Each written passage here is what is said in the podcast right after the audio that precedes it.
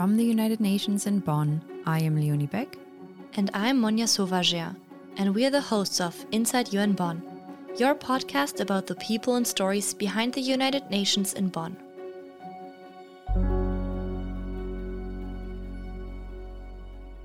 Have you ever wondered what the inside of the UN campus in Bonn looks like? Every day, joggers and bikers pass by UN Bonn on a promenade along the Rhine and glance over to the campus with curiosity. Lately, they may have noticed that there is a construction site on our campus, and that's because it's growing. In this episode, we're going to focus on the buildings that house the 25 UN entities in Bonn. Let me tell you, if walls could talk, these buildings would have some really interesting stories to tell. That's because most of them have quite a historical significance. That's right, beginning with Haus Carstanjen. Especially after 1996, numerous UN entities settled in Bonn and were located there. Haus Carstanjen is actually a small castle in the neighborhood of Bad Godesberg and is really pretty. Imagine having an office in a castle. In the year 2000, the German government decided to bring together the UN entities which focus on environment and sustainability in one central location. So they made the so called Langer Eugen available to the UN, which was part of the nation's former parliament building. The Langer Eugen was built between 1966 and 1969 and is the second tallest building in Bonn today. Back in the 1960s, it was even the second tallest building in Germany, but it has since moved a few places back to place 43 on the list of the tallest buildings in Germany. We're actually on the 20th floor of the Langer Eugen right now, and the view from up here is just incredible. You're probably wondering why it's called the Langer Eugen, though. Well, Langer Eugen means the tall Eugene. The name is an ironic reference to the short stature of Eugen Gerstenmaier, who was the president of the German parliament when the tower was built, and he was a driving force behind its construction. That's German humor for you. The architect of the building was Egon Eiermann, one of Germany's most prominent architects in the second half of the 20th century. For the first time in a high rise building of this height, the Langer Eugen is an interplay of huge glass surfaces, steel sheet claddings, and teak wood. A few years ago, the plaid carpet, exemplary of the 1960s, had to be replaced. Because the building is protected as a historic monument, an original pattern had to be made by a special Scottish weaving team. Right next to the Langer Eugen are the Old Waterworks and the Bundeshaus, two buildings that are historically very relevant. The pump house was home to the plenary chamber of the German Bundestag from 1986 to 1992. It dates back to the end of the 19th century and used to serve the city's water supply. The Bundeshaus served as a provisional parliament house for the Federal Republic of Germany from 1949 to 1999. Today, the southern part of the building is the headquarters of UN Climate Change. And soon, the UN campus will get a new building. It will actually be the first one to be built specifically for the UN campus, as all the other buildings we work in already existed before the UN organizations moved here. So it is quite special and will be quite modern compared to the other buildings. It is a tower which is 65 meters high and is located right on the banks of the Rhine. Its construction began in 2016. On its 17 stories, the building will provide 330 additional offices to UN staff members. Today, we're talking to the architect of the new building, Stefan Lippert. Mr. Lippert, it's very nice that you could join us in Bonn today. Thanks for having me. It's a pleasure. Of course. You came all the way from Berlin. Did you visit the construction site today? In fact, I'm uh, three days on the building site this week, and this is the second day this week.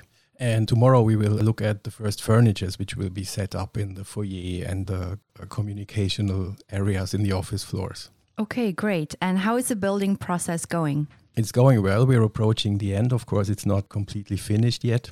There are bits and pieces that have to be fixed. Maybe you know that when you once renovated a flat yourself, it's not different in the professional life. But everybody is doing his best to get the job done now. And especially in the landscaping architecture, there is still stuff to do, which was simply not possible until now because there were still containers standing. And of course, all the technology inside the building needs to be adjusted and fine tuned, which takes time and patience, but we're on the way. To decide who would construct the new building, the German Federal Office for Building and Regional Planning actually organized a contest in year one. What motivated you to enter the contest? The main reason was that it was an open competition, and the second uh, main reason was that it was from the very beginning obvious that it is a super interesting commission. A modern, sustainable office building on a very, very interesting location in the heart of Bonn in the old government quarter. Of course, you can't miss out such a chance. And at that time, I was busy setting up my own architectural practice. And of course, to get commissions, you're looking at tenders and competitions of course, it was something that you would not want to uh, have missed. I'm sure that as an architect, it is one's goal to build an iconic building such as this one. What was it like for you when you found out that your project was chosen? I think most architects, me included, we're also happy with doing normal stuff that is not necessarily iconic. And if it's really iconic, it's that's really not up to me to call. But when I got the call that our entry was the first place in this competition, that was a massive surprise. We were really, really, really happy. And it was just an awesome feeling. It was an open competition within the beginning, I think 80 entries. And then there was a second stage where 16 other architects got promoted to the second stage. And yeah, finally winning in a field of 80 with an architectural practice that you've just set up was just amazing. It was great. That's nice. Can you explain to us why your design was chosen? Why was the design chosen? I think there were four main reasons. Two of them, I guess, are in the field of the urban uh, design. You can look at it from the perspective of the campus, which is this historic site that we just mentioned. That was clear to us that we have to find a solution that fits in nicely on this site. And what we were looking for actually to make a very small building and it was obvious that we cannot put this building on the campus, but the campus green must be maintained. And we found this gap between the Wasserwerk and the old Bundestag by Günter Behnisch. And we thought we have to design a building that fits in this gap so the campus green can be maintained. And the logical consequence out of the program was that the building, as it has a small footprint, will be a little bit higher than the others. So we came up with this tiny high rise and I guess that was an important reason that we maintain the campus and have this simple urban setup where our small building fits in the gap between the other buildings along the River Rhine. And therefore, we continue this urban image of the campus. The other reason is also from an urban point of view that this uh, small tower together with the Lange Eugen and together with the Post Tower, they form like a group of three buildings a small one, a middle sized one, and a very big one, which just delivers a nice and harmonic image of this campus when you approach it from the city. The third reason I think also has to do with the historic site that we chose to have a very modest and clean building, not too flashy from the outside, and therefore I guess we respected the historic buildings and the famous neighbors. Yeah, so altogether it's three reasons, not four. From the outside, the building looks very modern with a glass facade. However, because the construction is still going on, neither Leonie nor I have visited the inside of the building yet. Can you describe to us what it looks like on the inside? On the inside, the concept of the design continues in a way that it's a very neutral, flexible, sober, and functional office building with efficient floor plans, but of course, you also have to offer something to the people. And if you think of a modern communicative working environment, we are aware that the tower is not the first choice you would have to do. So in the interior design, we put some emphasis on a very communicative design and we incorporated a couple of features to improve communication within the floors and in between floors. So, for instance, not everybody has his own single person office or double person office. There are also open plan offices which mix with single and double rooms. We have open communication and collaboration spaces. One of them is uh, centered around the kitchen, which is on every floor. So, there is also opportunity to have your lunch together on each floor. And we have the winter gardens, which are also communicative spaces, and they even link two floors. So the interior design focused on open flowing spaces and to improve communication within the building. And of course, at one point, then you have to set a counterpoint or put in some contrast to the sober and neutral exterior of the building. So we brought in some color. For instance, the office floor is a carpet where we chose a very beautiful green you're basically sitting on a lawn, on a green lawn, which gives you a very cool feeling. And especially when you look out of the window, you get the idea that the green surrounding of the River Rhine and, and the Siebengebirge just flows through your building and the green carpet continues. And Yeah, we also sprinkled in another color contrast, which is orange. And there is a vertical service core that runs throughout the entire building from ground floor until the top floor. That adds another very strong but not too flashy color contrast. And altogether, I guess it's a balanced design of a neutral and flexible office space, which is spatially very interesting, which is open to support the communication. And the color aspect or the color scheme is aimed also to put a smile on your face. It's not just a sober and flexible and neutral building. It should also be a building that puts a smile in your face. And I think this color scheme does the job until now quite well. That sounds really, really nice. You've already mentioned that the floors will actually look different as you've created different layouts. So some floors will have individual offices, whereas others have open floor plans. What was the idea behind this? The idea was to create a layout that supports communication in between people and in every floor offers different types of spaces. So everybody finds a place where he feels comfortable and just uh, to give some variation and also show the flexibility because one feature of the building is that you can change the layout of the floor plans as well in a very flexible way. At the same time as offering a lot of variety of spaces and spatial qualities, it also shows you what you can do with the building. This podcast tries to tell the stories of very different people who make the work of the United Nations possible. So our audience is very diverse as well. Could you tell us a bit more about your background and what made you want to become an architect? I was born and raised in Kempten in Allgäu, which is pretty down south. My dad was an electrical engineer, so I grew up in a household where yeah, technology was always around.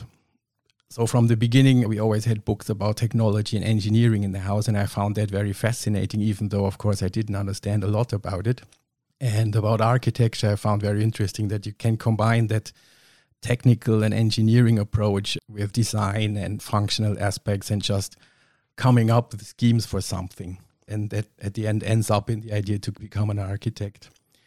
And I went on to study that at the University of Applied Sciences in Koblenz just a few kilometers down the Rhine from here. I uh, did an exchange here at the University of Hull in Great Britain. When I finished my studies in 2000, the job market in Germany didn't look too cool. So I decided to work abroad just for a year, like to get started in the job. And I decided to go to the Netherlands. I found a job in Amsterdam. And out of this one year, then became 10 years where I lived and worked in Amsterdam. And that was a very big impact on me because this was always a very international thing that was incredibly creative atmosphere. And of course, the Dutch, they always have just this right mixture of a pragmatic approach, but at the same time, a very designy approach to things. And I felt really well there. And after 10 years, I decided that it's time to go back. And I moved to Berlin in 2010 where I then also worked in a German office, but quickly decided that I should try and set up my own practice. And what does a normal day in the life of an architect look like? Or do you even have a normal day? no, one of the really nice things is that not one day is the same.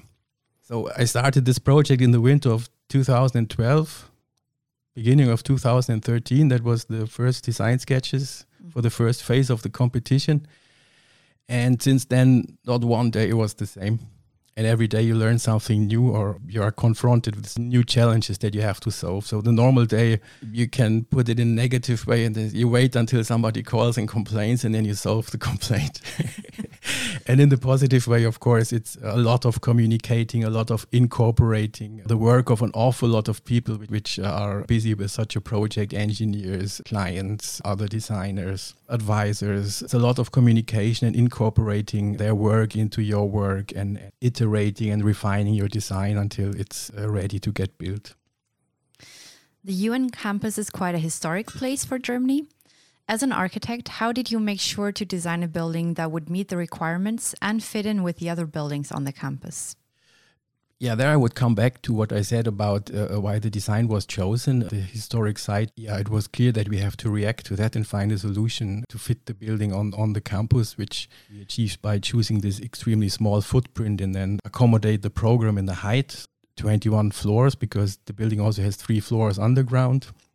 Yes, and apart from that, it was reading the program well, but also a lot of communication with the client and the user. So our client set up a lot of meetings with the United Nations. We talked to people of the UNFCCC and also to the UNV. We talked about what do they expect from their offices, what is the stuff that they want and need, and we had uh, in the beginning of the design phase several meetings where we had these talks where we presented the state of our work.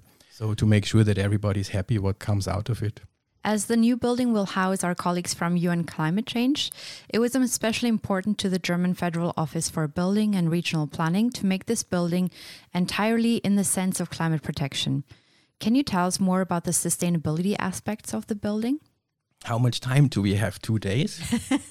this is an extremely wide field, and sustainability was one of the most important factors in designing and building this building. It was yeah, our prime directive from day one until now. As we are in Germany, or as it is common these days, sustainability is also rated in sustainability scoring systems, which usually work that you set up a row or a series of criteria and you get scores on how well you achieve them.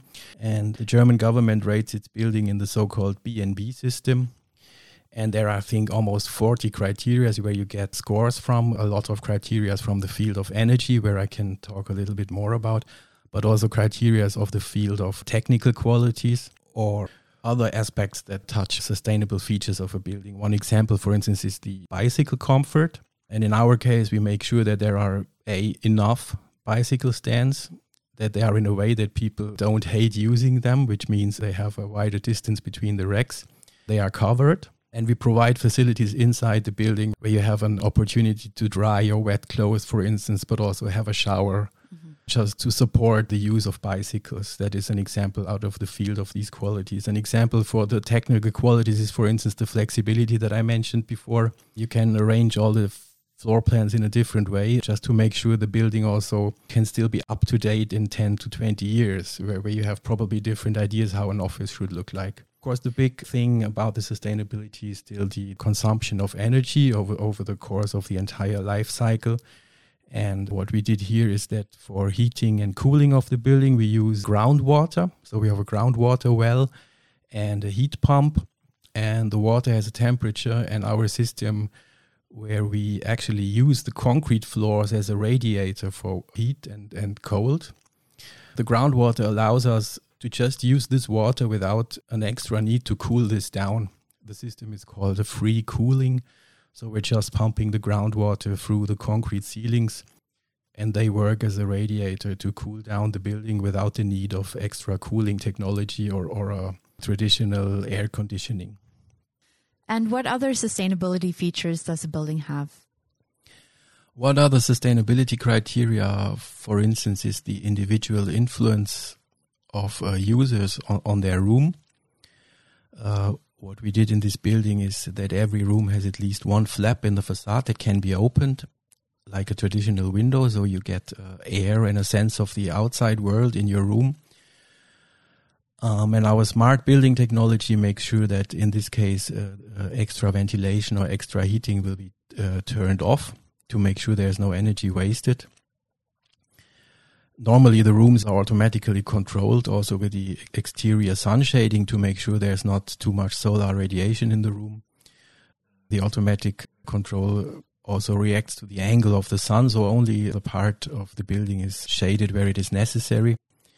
But in any case, you have the option to individually control sun shading as well as lighting and heating and cooling, which normally runs fully automatic. What are the benefits of having plants as an integral part of the building? Plans in the building, we have a green roof and we have a, green walls on the interior. The green roof is also in, in building technology and in the world of sustainability a uh, accepted means of improve the sustainability. It has a row of advantages. For instance, what it does is buffer the rainwater. So if there is a heavy rain, a lot of the water is buffered in these green roofs, which reduces the risk of flooding on, on the ground.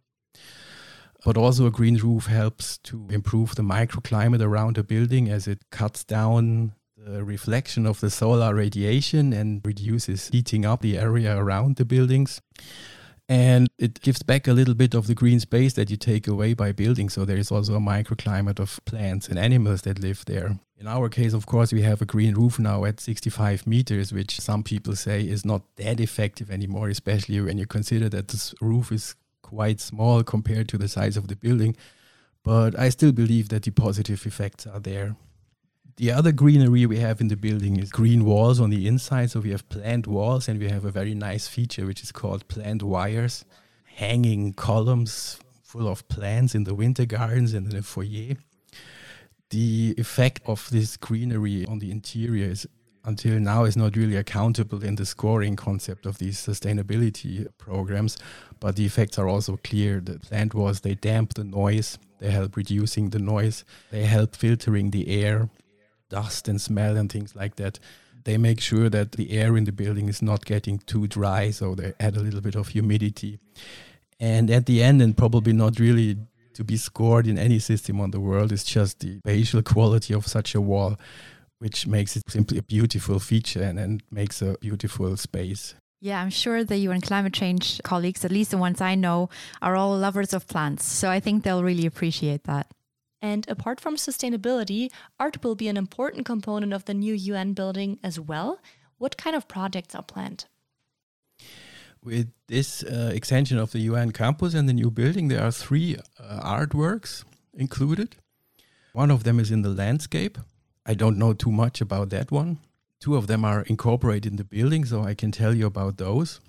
There were uh, competitions among artists, and two works were chosen. One of them is on first floor, which is still part of the part of the building that we call the public part. It's basically the foyer, and on first floor there's also the conference room, so a lot more people will see it than if it would be on the office floors. And the piece is by a Berlin-based artist called Gloria Zein.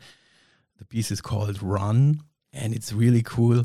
It's a little bit on the intersection of art and technology. So it's put together from old fashioned analog, you know, these things where the letters are printed on thin pieces of metal and they fold oh, yeah. and flip when the display changes and distinct noise, making something like. and these analog displays they were retrieved from the airport in Cologne when they switched to digital displays, whatever. And in this artwork run by Gloria Zein, they are combined with motion sensors. So depending on how much people are around on first floor in front of this conference room, these things change. And they display mysterious and cryptic messages and combinations of numbers and letters. So what I found so great about it is that it's a very technological thing but it has a certain ironic distance to numbers and digits. And I'm looking forward to see it when there are a lot of people around it and these things go along, make. Sounds really cool. As I mentioned before, the building has four winter gardens in each corner of the building and the winter garden that is on the 14th and 15th floor which is the winter garden that is most close to the top of the building is fully dedicated to a artwork. There we have an installation a spatial installation that is fully integrated into the building also by berlin based artists called anna borgmann and candy lenk. Borgmann lenk is the name under which they are busy. And they transformed this space into something really special the work is called Scene with Four Fragments. And what it does, it covers the entire room with a reflective mirror ceiling and mirror walls.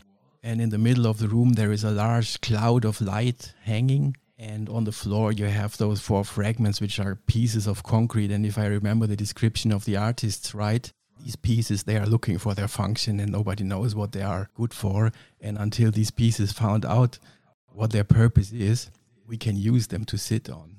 But the great thing about this uh, room is that this cloud gets reflected in these mirror walls and ceiling. It grows four times in size. And the mirrors also reflect the outside of the city of Bonn and the sky. And, and you enter this room, and suddenly you're in a completely different world, as if you would fly in the sky within a cloud. And you're just standing there with your mouth open. You think, oh my God, what happened?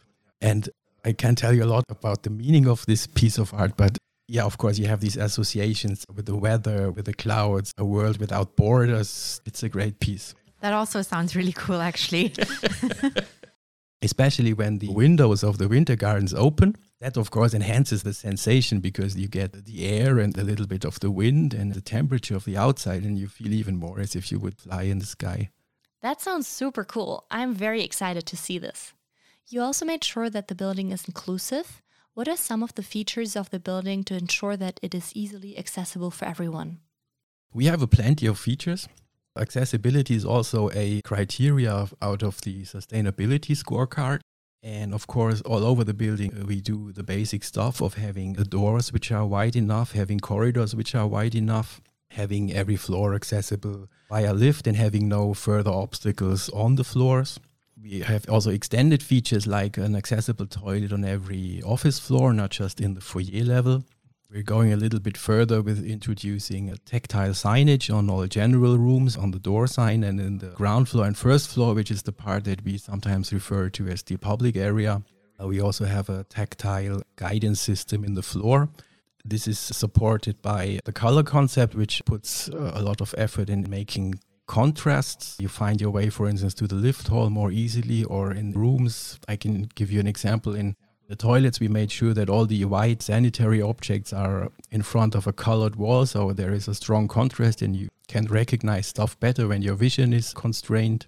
And we will get a so called tactile model of this public area of the ground floor and first floor where people when they come in and then your vision is constrained you can touch this model and you get an idea of the space and the location of the functions inside this foyer the other feature to mention is that we also incorporated a escape concept in case of emergency for disabled people to reduce the dependence of disabled people in the case of emergency. And for instance one feature is that on every office floor you can escape by yourself into a safe room which is the room in front of the fire elevator.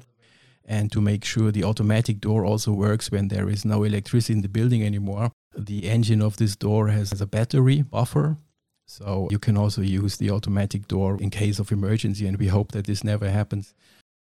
If you had to name one favorite thing about the new building, what would it be? The winter gardens. They are something really special.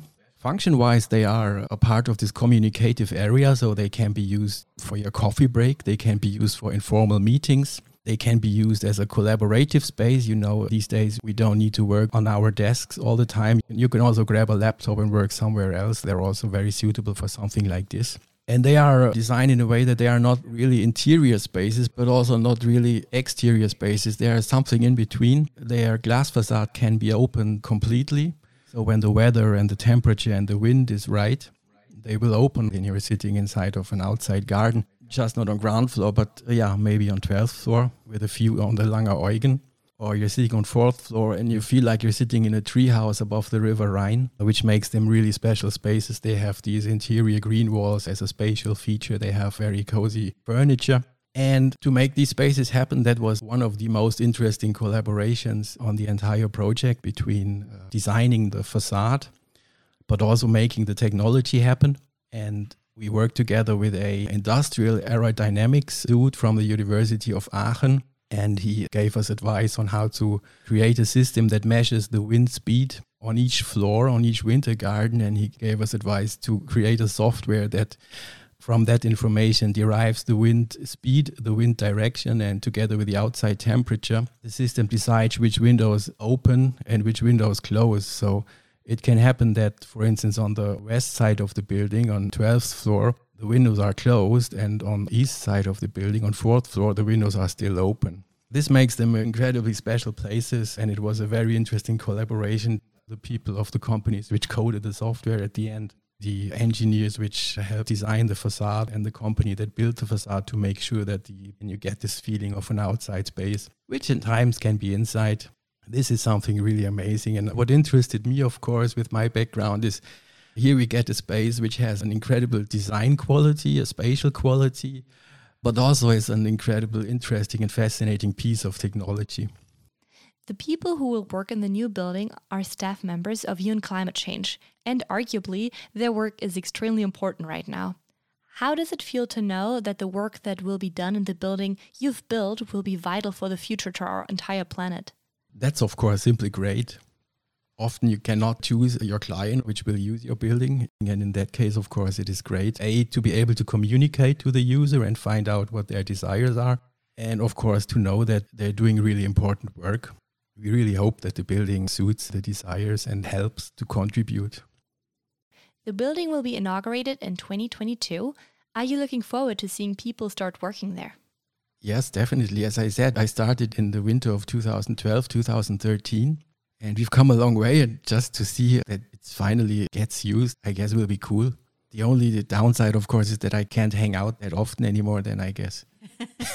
yeah, that's probably true. But you're still welcome to visit the campus anytime. okay. And we'll be happy when you do come to visit. Thank you so much, Mr. Lippert, for joining us. It was a pleasure to have you on the podcast. Thank you very much. It was great fun. If you do want to see the new building and you happen to be in Bonn, make sure to look out for it on the Bonn skyline. Thank you for listening to Inside UN Bonn. The music is by Tim Moore, and the design and visualizations of the podcast were done by me, Monia Sauvager. Thank you to the German Ministry of Foreign Affairs for their generous financial support in making this podcast happen. We will be back soon with more human stories from the people behind UN Bonn. To find out more about Bonn's 25th anniversary and the stories behind UN Bonn, please visit www.unbonn.org. On Twitter, Facebook, and Instagram, we are at UN Bonn. Please take the time to review us because it does make a difference. Until next time.